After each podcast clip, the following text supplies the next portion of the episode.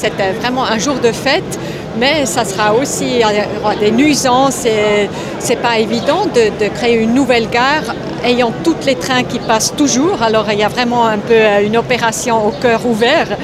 Euh, alors ça, il faut être conscient, il y aura des moments difficiles aussi pour les, passagers, mais je pense si on voit le résultat, si on voit dans quelle direction on veut aller, euh, j'espère qu'on va oublier tout ça. Mais aujourd'hui, c'est vraiment un jour de la joie, surtout bien sûr avec, après la fête qu'on a faite hier soir.